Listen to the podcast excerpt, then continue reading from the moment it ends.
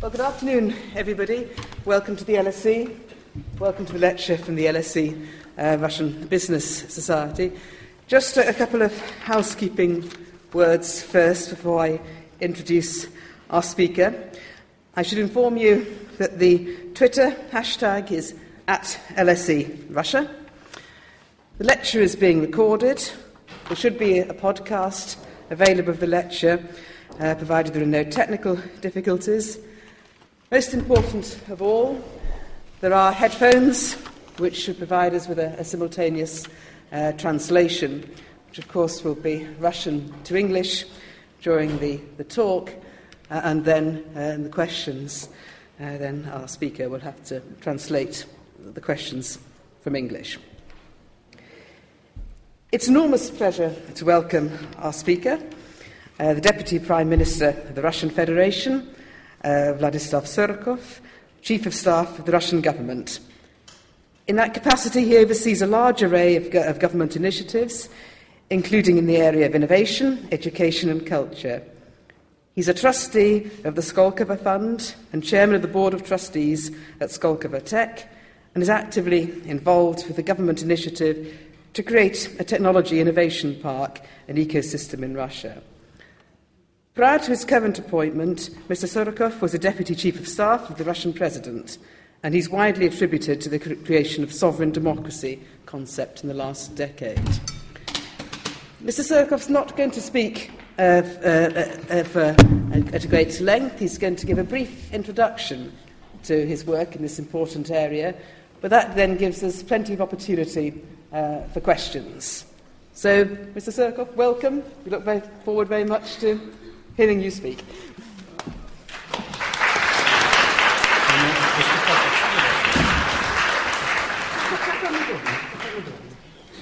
Окей, И можно я буду сидеть? Или так меня не всем видно? Ну ладно, буду встать. Окей. Тут, да? Хорошо. Да. Постою из вежливости, чтобы всем было видно. Я сразу хотел бы сказать, что лекции не будет. Я не считаю возможным чему-то учить присутствующих здесь. И я готов ответить на вопросы. Здесь была кратко описана моя биография последних лет. Я действительно работал с самых первых дней реформ в России в частном бизнесе, в том числе в довольно крупных компаниях. И затем работал на телевидении российском, на главном канале какое-то время. После этого я работал в администрации президента 11 лет и занимался вопросами развития внутренней политики, избирательной системы, отношения религиозных конфессий, региональной политики. И с 2012 года я работаю в правительстве, где курирую вопросы государственной службы и инновационного развития, а также современной культуры. Если вам интересно о чем-то меня спросить, я готов отвечать на любые вопросы. Я думаю, такой диалог будет гораздо интереснее, чем лекция, поскольку я до конца не представляю, что именно вас интересует. Если вы сейчас мне дадите тему, я могу и лекцию вам прочитать, но думаю, что будет лучше все-таки э, поговорить в режиме живого диалога. Я буду пользоваться наушниками, мой английский недостаточно хорош, чтобы понимать вас сразу. Я буду говорить по-русски, я за это не извиняюсь, потому что я русский. Я готов к разговору. Пожалуйста.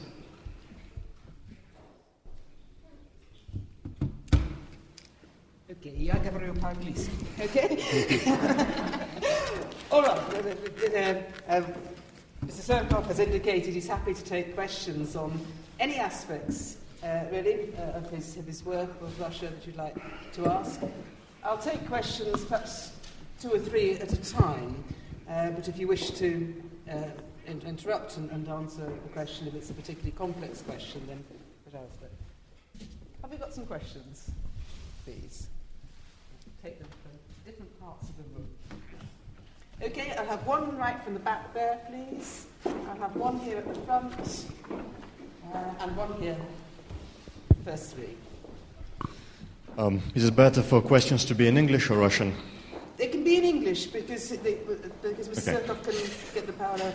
Uh, Vladislav translation. Yurich, and добро пожаловать. My question is, um, the original plan for the lecture was on innovation, so perhaps it's best to start with that. And it was mentioned in your, bi- in your biography that you are a trustee of the uh, Skolkovo Foundation, and of course, back when the whole project was started, you wrote a big editorial in Viedomosti describing, you know, uh, the plans for Russian advancement into innovation and how bringing people together can perhaps produce some sort of miracle of innovation uh, in Skolkovo. Um, I'm not sure whether a miracle has been produced, but of course you know that recently there's been law enforcement searches in Skolkovo. Uh, a representative of Intel was detained, his passport taken away, uh, and then he left Russia quickly. And in fact, uh, Skolkovo is being investigated for handing out $750,000 uh, for a series of 15 lectures by Ilya Ponomarev. So um, I just wanted to, to ask uh, how this project is progressing, and specifically, we have a situation where either the, foundation is really handing out money for unclear reasons, as the law enforcement are alleging, or the law enforcement are perhaps incorrect, and then we have a situation where a law enforcement officer decides, based on whichever reasons he has, that a fee paid by an innovative foundation is correct or incorrect, and he will prosecute based on that.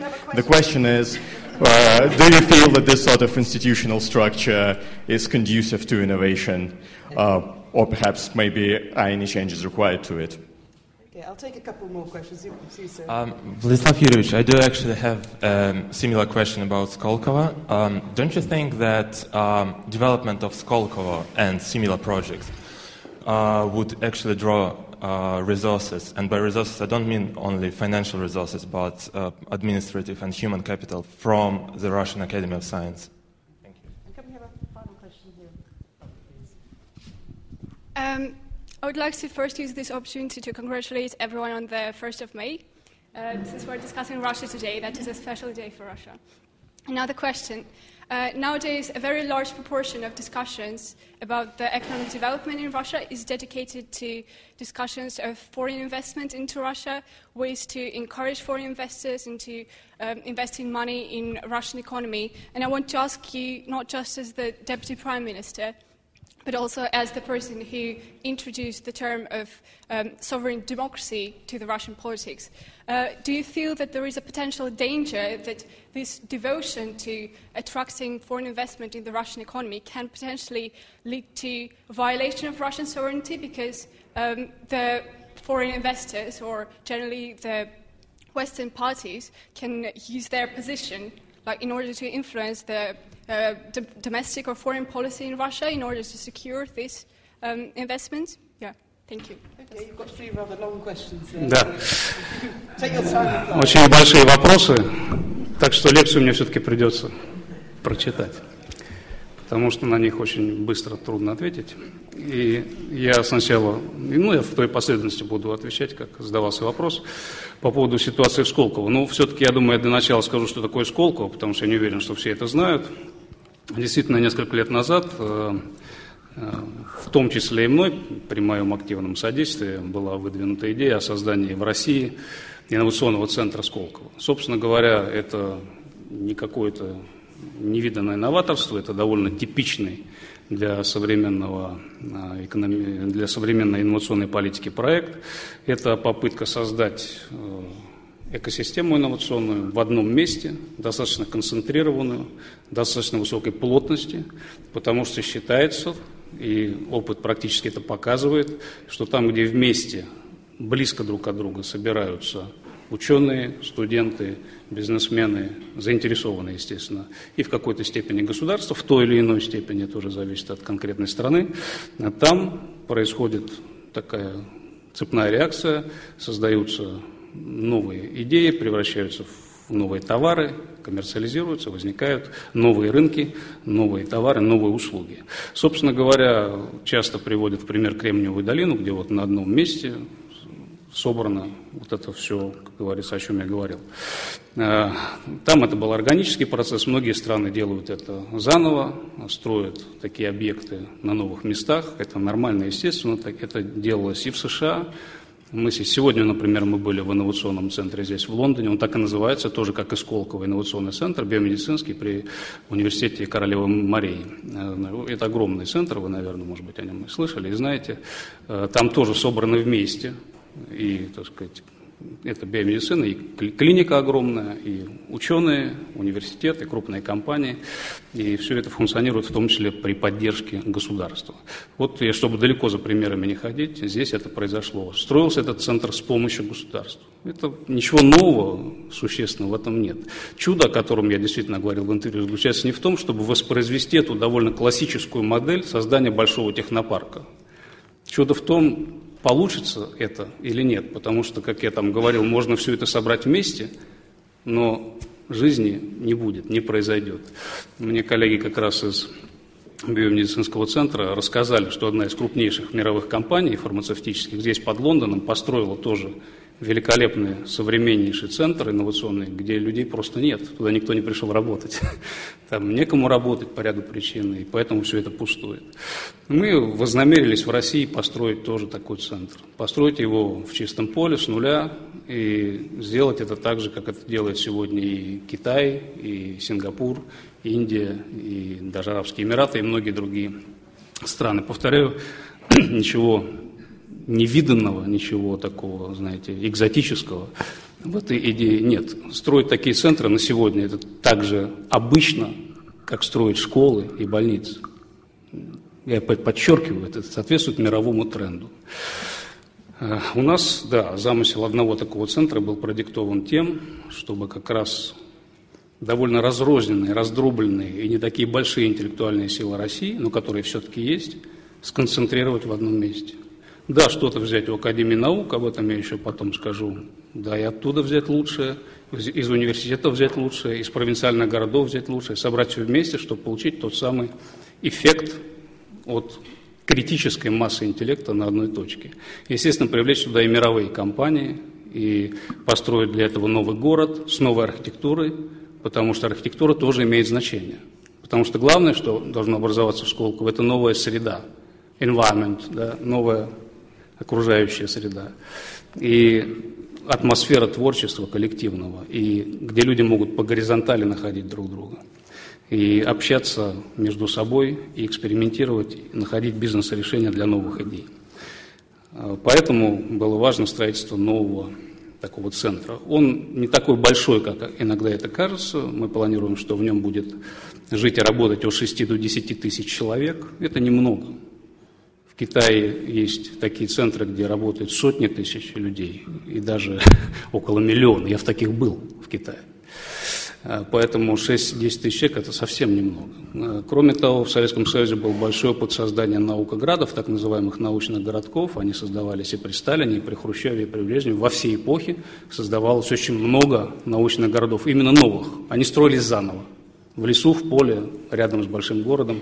Я их не буду перечислять, это в том числе и в мире известные очень научные центры, такие как Дубна, Саров и так далее. Э, что же здесь экзотического? Ничего нового. Россия строила такие города, строила их, повторяю, на пустом месте. Здесь тоже нет ничего удивительного и необычного.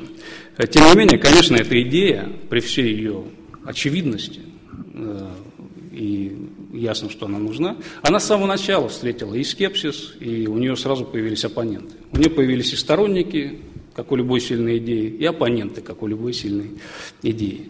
Что говорят оппоненты? Зачем тратить так много денег на строительство нового университета, который должен там быть, на строительство нового технопарка, на строительство нового города, на самом деле, да, где, небольшого города, где будет совершенно особая атмосфера. Почему все эти деньги не раздать существующим университетам или просто бедным людям? Или построить за счет них новые дороги. Куда-нибудь еще их потратить, но только не сюда.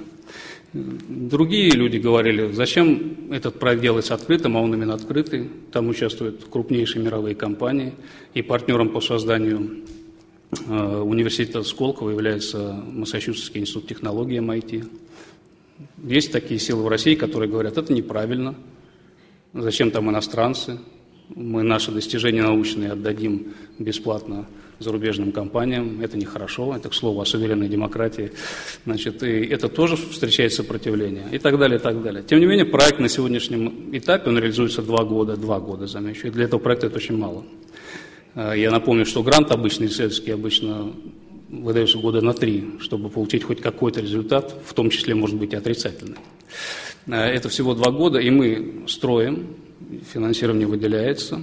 Э, стройка идет своим чередом. В 2014 году мы введем первую очередь этого городка, в 2015, надеюсь, э, введем все остальное. Э, университет и ряд других объектов инфраструктуры строятся за счет государства. Жилье, которое там тоже должно быть, естественно, строится частными компаниями. Э, на сегодняшний день мы уже активно финансируем исследования и разработки, и всех, кто интересуется в этом зале инновациями, я приглашаю, потому что там довольно выгодные условия. Мы предлагаем половину затрат компаний на исследования финансировать за счет государства, причем эти деньги выделяются как гранты, то есть на безвозвратной основе. Они дарятся таким компаниям, чтобы просто поощрить их к исследованиям, потому что в России экономика не инновационная, она сырьевая. У нас есть два вида крупного бизнеса. Первый – это экспорт сырья, второй – это импорт готовых товаров. У нас только на этих двух направлениях делаются большие деньги. У нас не сделано больших денег на изобретениях.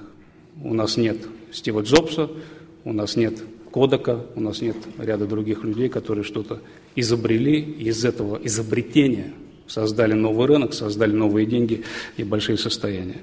Мы хотим эту тенденцию переломить. Нам нужна хотя бы одна история успеха. Нам нужен хотя бы один русский миллиардер, который заработал на изобретении, а не на том, что он взял сырье и продал, там лес, нефть, руду, или на том, что он завез английские кеды, и продал их нашему потребителю. Это тоже неплохо. Кеды надо продавать, и бензин надо продавать, но надо еще и интеллектуальный продукт продавать уметь. Вот для того, чтобы это э, происходило, мы уже начали заранее финансировать такие работы. Если половину денег мы даем компании, то кроме, мы просим только всего лишь трех вещей, чтобы идея была, над которой работает компания, действительно новаторская, действительно инновационная, чтобы она не повторяла другие идеи, иначе эти деньги будут впустую чтобы второй был обязательно иностранный участник. Мы на этом настаиваем, потому что мы считаем, что развиваться Россия может только смешивая свою культуру с культурой передовых экономик. Мы считаем, что только открытая экономика способна к инновационному развитию, и поэтому жестким критерием получения финансирования в Сколково является наличие иностранных специалистов в проекте. Нам очень важно набираться компетенций, которые у нас в России просто не существуют.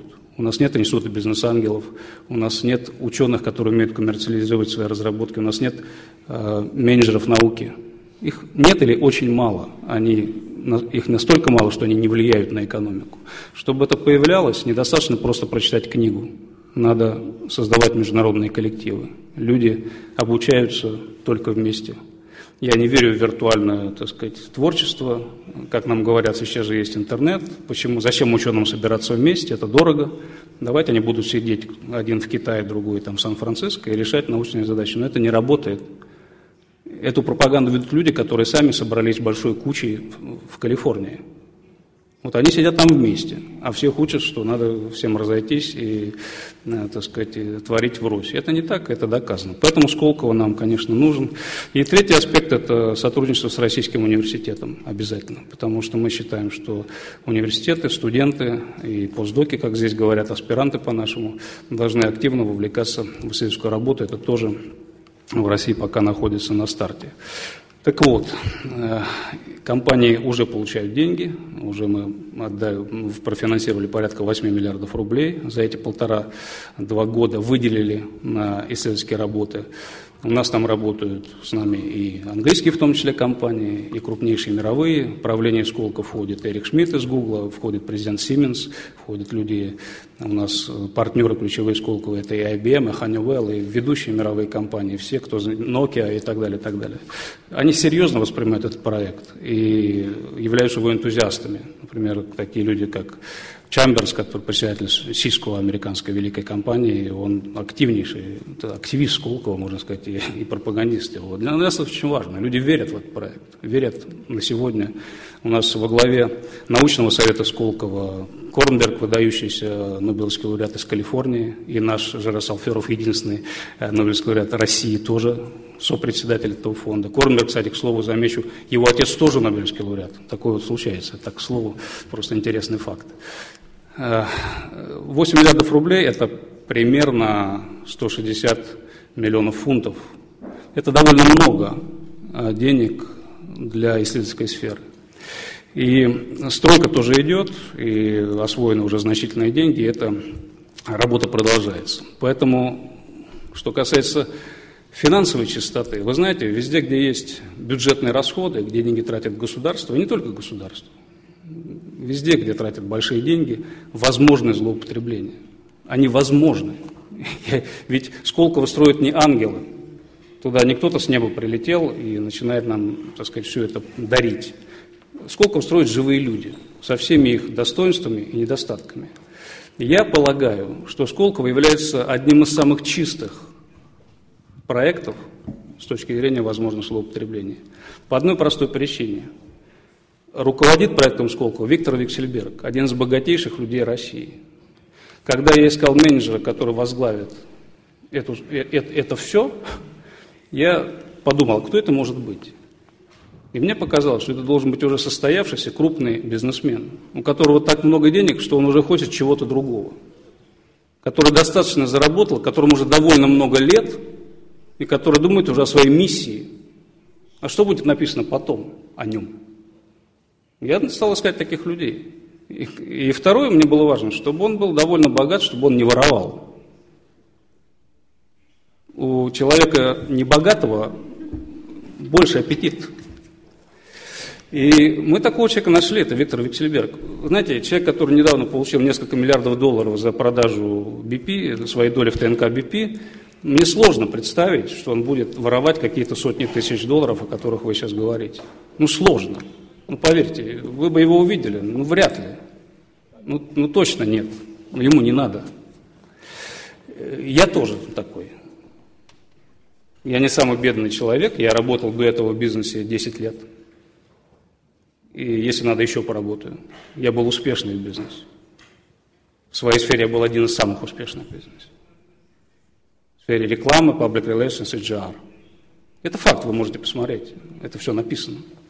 Это было до моего прихода в администрацию президента. Я уже тогда был успешным. И одним из лидеров своей отрасли. И мне мараться во все это тоже нельзя. Поскольку в России говорят, рыба гниет с головы. Так вот, у нас голова не гнилая. А стало быть и ниже, все чище гораздо, чем во многих других русских проектах. Гарантирует это на 100%, что кто-то что-то по дороге не украл? Ну нет, конечно. А что в крупных корпорациях, знаменитейших, великих корпорациях не было воровства? Было. Много раз. Я могу называть сейчас, не хочу просто эти компании, чтобы мелькали еще раз, об этом пишут все газеты мира. И менеджеров брали, и сажали. Это крупнейшие транснациональные компании. Ну и что? Эти компании до сих пор существуют, их никто не закрыл. У них до сих пор есть партнеры – в банках, которые попались на этих делах, люди до сих пор хранят деньги, вы в том числе. Что случилось? Если какая-то свинья испортила вам репутацию, это не значит, что все ваше дело надо умножить на ноль, правда ведь? Надо просто выгнать эту свинью и работать дальше. Что касается текущей ситуации в Сколково, нет ни одного факта доказанного мошенничества. Есть предположение Следственного комитета России, что может быть вот эти два факта по небольшим суммам, кстати говоря, несопоставимы с затратами Сколково. Может быть, они являются преступлением а может быть и не являются. Надо дойти до суда. и понять в суде, это преступление или не преступление. Энергия, с которой Следственный комитет публикует свои предположения, вызывает у обычных людей ощущение, что там преступление. Но это просто стиль Следственного комитета. Это их энергичный стиль. Пусть доказывают, что эти люди в чем-то виноваты. И мы еще посмотрим, докажут они это или нет. При всем к ним уважении. Для Сколково это очень опасная тенденция. Сколково является сверхчувствительным проектом к репутационному ущербу. И, конечно, на мой взгляд, так громко говорить о возможных нарушениях до решения суда, может быть и неправильно. То есть говорить, конечно, надо, только вот вопрос громкости. Можно очень громко об этом говорить, а можно не очень. Знаете, это ведь вопрос поведения пресс-служб соответствующих структур, правда? Если правительство бережно относится к таким проектам, которые только начинаются, ему два года всего, для человека это очень мало, а для нового университета это ничто, а для нового инновационного центра это ноль возраст. И когда вокруг этого очень хрупкого образования начинается артиллерийская пальба, конечно, мы можем потерпеть, как военные говорят, неприемлемый ущерб. Потому что всегда найдется кто-то, кто сделает из этого еще и политическую историю. О чем вы в том числе, видимо, хотели спросить. Любой вопрос можно политизировать. Любому вполне нормальному разбирательству, любой проверке, которая абсолютно является нормальной, если тратятся бюджетные средства, они должны проверяться. Если там есть злоупотребление, оно должно быть немедленно ликвидировано, и люди должны быть наказаны. Но вопрос только в том, доказано ли это, что там случилось, и в стиле отношения к таким проектам. Я думаю, что, конечно, э, определенное щадящее отношение, определенная деликатность в отношениях к таким проектам должна соблюдаться. Потому что если к этому проекту отношение будет грубым и слишком жестким, то он будет под угрозой, конечно. Это совершенно очевидно. Потому что такие вопросы уже задают и партнеры, и журналисты, и все-все-все. Я подчеркиваю, я абсолютно уверен, все должны быть равны перед законом. Инноваторы, не инноваторы, все. Но выводы надо делать по окончанию разбирательства. И интерпретации, в том числе в средствах массовой информации, должны носить объективный характер. Я при этом абсолютно уверен, что проект Сколково и его идеология будут жить, будут развиваться. Э, этот проект абсолютно необходим России, я в этом абсолютно уверен. В нем уже интегрировано много людей, им занимаются много людей. И я очень рассчитываю, что этот проект будет завершен благополучно в течение тех сроков, которые я называл в своем интервью. Я говорил тогда, что первых результатов от такого проекта можно ждать через 10-15 лет. Это тоже должны понимать все, кто занимается в государстве такой работой. Ни один университет не может дать результат быстро. Ни одна научная школа не возникает в один день. Мы это понимаем с вами. Поэтому думаю, что и в этом направлении будут даны правильные оценки, и проект будет сохранен для будущего, и проекту дадут жить столько, чтобы он дал результат, в который я э, абсолютно верю. Что касается вопросов, не заберет ли Сколково кадры у Академии наук, заберет. какую-то часть кадров заберет. Академия наук работает со Сколково. У ряда институтов академических соглашения со Сколково. Это просто мы называем это не забрать, мы называем это интеграцией. Это же вопрос оценки. У Сколково уже есть совместные проекты с академическими институтами, и я очень поддерживаю Академию наук, поскольку моя работа этого требует. И я всячески поощряю сотрудничество фонда Сколково с Академией наук. Естественно, из Академии ученые будут работать в Сколково, но из Сколково талантливые люди будут перемещаться в Академию, если этого потребует та или иная научная или технологическая задача. Что касается иностранных инвестиций и суверенитета. Вы вспомнили мою любимую теорию суверенной демократии. Она как раз в том и заключалась, чтобы научиться, во-первых, суверенитет понимать в современном смысле слова, а не как что-то такое, знаете, не как изоляцию. Это, это разные вещи. И именно на эту работу была направлена работа с, с этим термином. Это, кстати, термин западный, суверенная демократия. Он употреблялся крупными очень и американскими, итальянскими политиками, европейскими политиками. Мы, мы его не сами придумали. И мы как раз, внедряя его в России, ведя вокруг него дискуссию, пытались доказать, что можно оставаться суверенной страной, будучи при этом открытой что просто инструменты суверенитета открытой страны, инструменты сохранения суверенитета несколько отличаются от инструментов защиты суверенитета страны закрытой.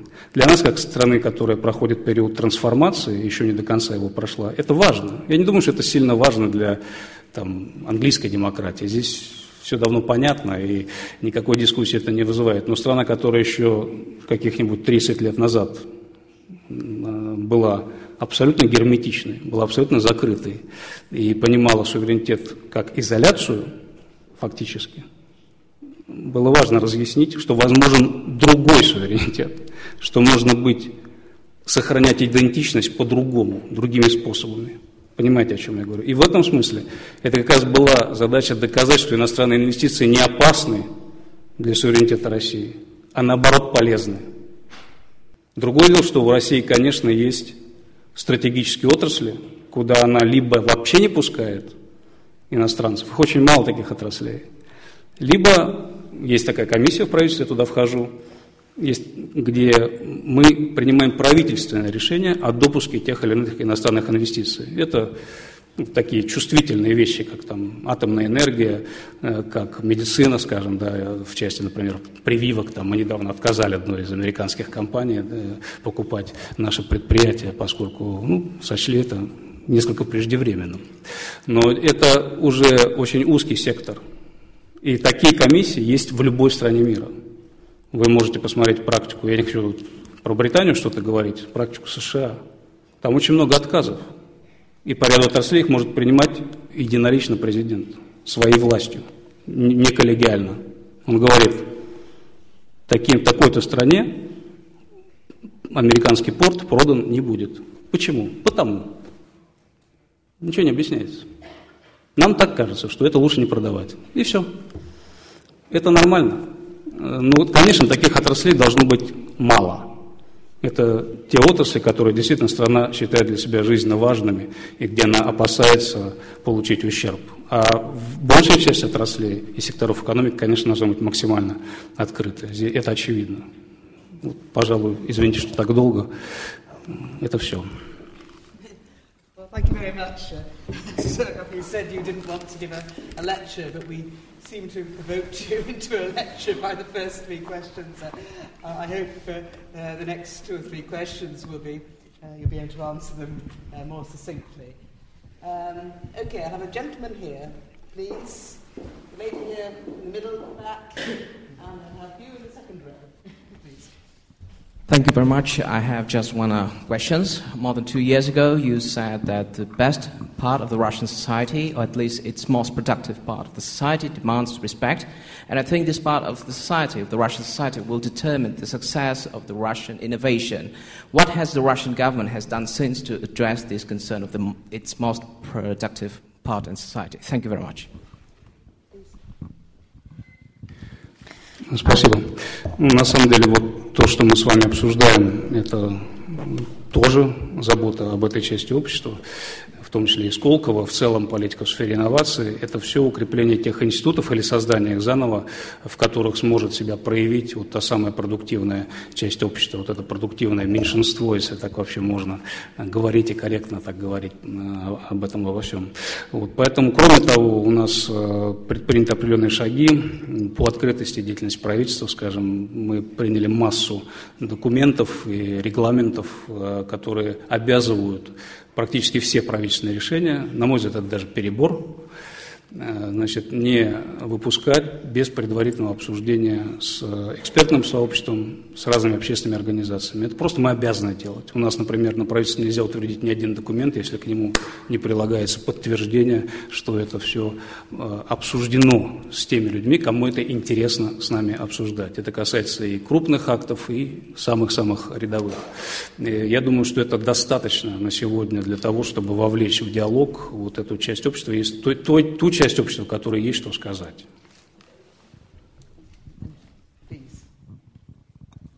А, добрый день, я тогда на русском задам вопрос. А, Россия такая большая страна, и отдаленные регионы часто не участвуют в успехе Московской области. Как вы считаете, а, Сколково и другие инновационные проекты повлияют на отдаленные регионы? Спасибо хорошо повлияют на отдаленные регионы. Я думаю, что все проекты, которые приносят новые возможности нашей стране, хорошо влияют на все регионы. И в каких-то регионах есть сырье, в каких-то есть э, инфраструктурные услуги, в каких-то есть интеллектуальные услуги. Регионы разные в России, и каждый из них вносит свой вклад в обогащение других регионов. Я не вижу никакой проблемы в том, чтобы московский регион, где находится Сколково, также бурно развивался. Это инвестиционно привлекательный регион. Москва расширяется, вообще возникает огромная городская агломерация. И здесь я не вижу никакого ущерба для наших территорий, если вы на это намекаете. Потому что чем богаче, например, Москва, тем богаче страна. Вот мне говорили, может, это и неправда, что примерно половина э, валового, валового продукта э, Британии производится в Большом Лондоне. Нормально? Guy Falconbridge, Reuters. Uh, supporters of Vladimir Putin say, uh, Guy Falconbridge, Reuters. Supporters of Vladimir Putin say that he's brought stability, but his opponents say he's brought stagnation. Um, what do you say to opponents who think that Vladimir Putin has been in power too long? And could you tell us what you think the biggest political risk is for Russia's development? Thank you very much. Спасибо. Что я могу сказать оппонентам Путина? Ну, если эта дискуссия, мне кажется, довольно пустая, сколько сроков надо быть у власти, она такая немножко надуманная, на мой взгляд. Путин у власти третий срок. Блэр, если мне не изменяет память, трижды избирался. Ангела Меркель сейчас, судя по всему, в третий раз станет канцлером Германии. Эти вопросы никому не задают. Э, я когда-то читал тоже лекцию МГИМО о Рузвельте. Четыре срока. Э, что он сделал плохого для Америки, не очень понятно. Выбирают, пусть выбирают. Кому-то нравится, надо выбирать. Я не вижу здесь никакой проблемы. Путин э, абсолютно легитимен. Он, кстати, мог изменить Конституцию легко. Я там работал в это время, я знаю, о чем говорю. И убрать это ограничение. Он этого не стал делать. Он пошел на очень сложный для себя шаг. Он э, покинул пост и перешел на пост премьер-министра на пике своей популярности и на пике своих возможностей он отказался от этого. Это надо оценить. И что касается э, застоя, не застоя, я, честно говоря, никакого застоя не вижу. Жизнь очень бурная, динамичная в России, очень беспокойная. У нас много проблем, у нас много хлопот. Я, честно говоря, иногда и рад вот, бы как-нибудь так вот был бы застой, как хорошо было бы. Сейчас все бы сели бы отдыхать, легли бы, попозже на работу, пораньше с работы. Не получается как-то у нас застоя. И рады бы, но никак-то не, не дают нам. То вы не даете со своими кризисами мировыми, то свои с Кавказа, то еще кто-нибудь. Ну вот не получается застой. Поэтому я думаю, что тут не о чем нам особо жалеть. А плохо, что его нет и э, отдохнуть некогда. Э, что касается э, вашего вопроса, каковы риски наибольшие, вот на мой взгляд, абсолютно искренне, я считаю, главный фундаментальный риск России заключается в, вот в том, о чем я говорил выше. Нам надо выйти на путь инновационного развития. Если мы в силу каких-то причин, там, политической конъюнктуры, каких-то там постоянных проверок и постоянных преследований там, каких-то людей э, по каким-то коррупционным признакам и так далее. Если, мы, если нам нужна просто такая милитаризованная страна, там, где вот главное это всех проверить, ну это один тренд, да, если нам нужна страна, где можно творить, где можно быть свободными и создавать э, полезные друг, друг для друга вещи, продукты и услуги, э, то, конечно, мне кажется, это уже совсем другой стратегический выбор.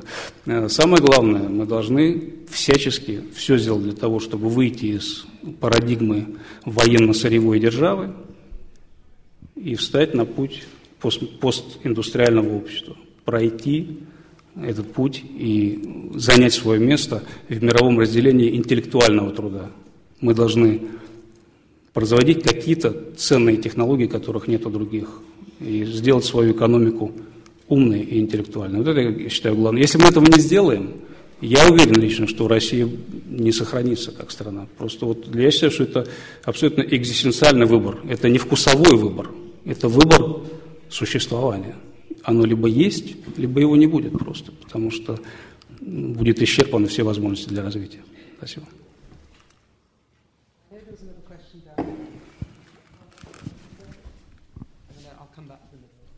Thank you very much, um, Ladislav Yurovich. It's Neil Buckley from the Financial Times. Um, according to uh, a Levada opinion poll this week, more than 50% of Russians now agree with the statement that united Russia is the party of crooks and thieves, Partia Zhulika Vivarov. Does that uh, not, even more than many other signs that we've seen in the last year and a half, show that the political system of which you are very often described as the architect in Russia is broken uh, and needs replacing or reforming? And if so, what kind of democracy does Russia need now? Спасибо. Система не сломана. Она не сломана. Это кто-то придумал. Система, автором которой, или соавтором точнее, я имею честь быть, существует, и она пережила выбор 2011 года. Это ведь работала все та же система. У вас действительно есть ощущение, что после митинга в декабре 2011 года старая система рухнула? Нет, она, она победила оппозицию. Это факт. Система не должна быть ликвидирована, она не должна рухнуть, она должна адаптироваться к меняющимся условиям. Система должна меняться. Изменение в системе не значит ее ликвидацию. Я считаю, что это просто способ преобразования. Меняется жизнь, должно меняться, должна меняться и политическая система. Никакого противоречия здесь вообще нет. И как раз я считаю, что в последний период, в 2011-2012 году, главное, что показала эта система, свою способность меняться. Когда она столкнулась с определенными вызовами, она увидела, что в обществе есть недовольство, причем довольно глубокое, она адаптировалась. Она, наконец, проявила жесткость, долгожданную жесткость в отношении к экстремистам. И, наконец, те, кто считал возможным бить полицейских, понесли заслуженное наказание. Ведь в России действительно было все это очень странно. Если вы нарушаете закон на митинге, то это типа не нарушение закона. А почему? Потому что это выражение чувств. Выражайте чувства только по законам. У вас, когда тут немножко пошалили люди, что-то сожгли в Лондоне, мне кажется, там в тюрьме многие до сих пор сидят, кто это сделал. Почему у нас можно бить полицейских, бросать в них камнями? Нельзя. Система показала, что она может отвечать жестко. В то же время система показала, что она готова быть открытой. И тот законопроект, например, об облегчении э, регистрации новых партий, ну, многое говорили, что мы зажимаем партийное строительство, что у нас слишком мало партий. Действительно, их было мало, потому что был период санации политического пространства. Но когда эта санация была завершена, законопроект был приготовлен. И я напомню, он был приготовлен до этих событий. Система уже отзывалась на ощутимые изменения в обществе. На сегодня в России практически свободная регистрация партий. Я думаю, что это в значительной степени ответы на вопрос про значительный отрицательный рейтинг э, «Единой России». Э, думаю, что «Единая Россия» обязана просто существовать в конкурентной среде. Это нормально. И сейчас эта конкуренция, конечно, будет развиваться. Я уверен, например, что в России полезна была бы вторая такая же большая партия, которая бы всерьез конкурировала с «Единой Россией», что, возможно, даже этой партии надо помочь состояться, потому что это нормальный процесс. Что там ждать, когда что-то произойдет стихийно? Э, и я, я поэтому э, думаю, что здесь идет нормальный процесс, который отражает эволюцию общества в той степени, в которой она состоялась. Не больше и не меньше. Потому что бежать просто впереди изменений в обществе органических, которые происходят там всегда, потому что общество – это живая структура, опасно. Можно забежать слишком далеко. Отставать от общества тоже нельзя. Я уверен, что наша политическая система идет в ногу с обществом она является частью его, она укорен... и все институты укоренены в наших головах. Мы имеем в России такую политическую систему, которая отражает состояние менталитета и души российского народа.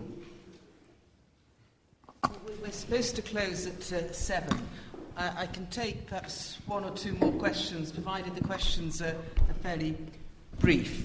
Um, okay, I'll take one this side of the room, please, gentleman in the middle there and the lady here with a yellow cup. uh, and then we'll see if there's more time available.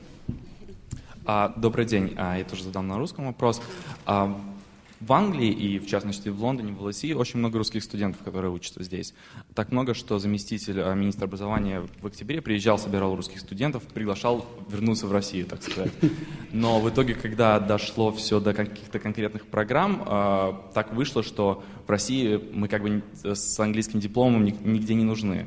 А гораздо больше, допустим, тот же МИД набираются людей из МГИМО, и, и как бы российские бизнесмены и как бы государство больше берет с российскими дипломами. А как российское правительство планирует это менять? Будут ли какие-то конкретные а, программы, вакансии или что-то в таком духе? И второй короткий вопрос про ВКонтакте. А, планируется усиление контроля над а, соцсетью? Потому mm-hmm. что вот недавно там всякие перепрода- перепродажи долей и так далее. Такие вот два коротких вопроса. Спасибо. Спасибо большое. Ну, ВКонтакте – это социальная сеть в России, кто не знает, аналог Фейсбука, такая русская версия Фейсбука, да, локальная.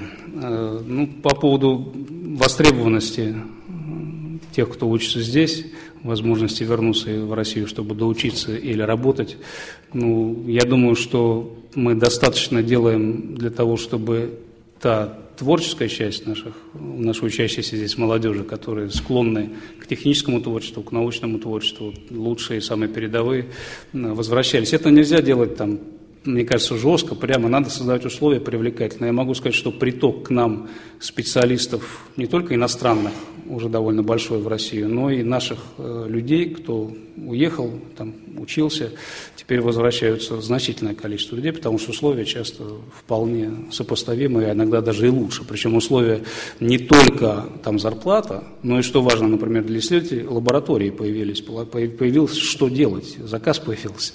То есть людям есть чем заняться в России. Что касается в целом обычных, грубо говоря, рабочих мест, ну, я думаю, здесь нормальная конкуренция. Правда ведь? Мы же открытое общество. Вы же уехали сюда учиться, вы можете здесь устроиться, можете в России. Вопрос, устроитесь вы или нет, это уже вопрос вашей квалификации, вашего обаяния да, и потребности рынка в этом. Мне кажется, здесь уже надо полагаться на себя. Мы же все либералы, правда? Давайте полагаться на себя. Что касается ВКонтакте, а, то Ну, мне кажется, там идут какие-то сложные процессы, я врать не буду их до, до конца. Я знаю Павла Дурова очень хорошо, отношусь к нему с большим уважением. Сейчас, правда, там всякое говорят, тоже какие-то разбираются, я не хочу тут ничего комментировать, поскольку я не знаю, что там произошло на самом деле. Но налицо, конечно, неоднозначная такая какая-то ситуация, в том числе связанная и с собственниками, и с новыми сделками и так далее. Я уверен, что поскольку эта сеть очень популярная в России, сеть сохранится в каком-то виде, в том или ином, хотя, конечно, на мой взгляд, душой этой сети является, конечно, сам Паша. Вот. Ну, очень рассчитываю, что все будет здесь хорошо, потому что ВКонтакте много раз критиковали за разные вещи, но то, что это очень талантливая команда, которая создала очень популярный, как мы с вами знаем, в России ресурс, это факт, и очень надеюсь, что как все талантливое, это будет жить дальше в России. Спасибо. Последний вопрос.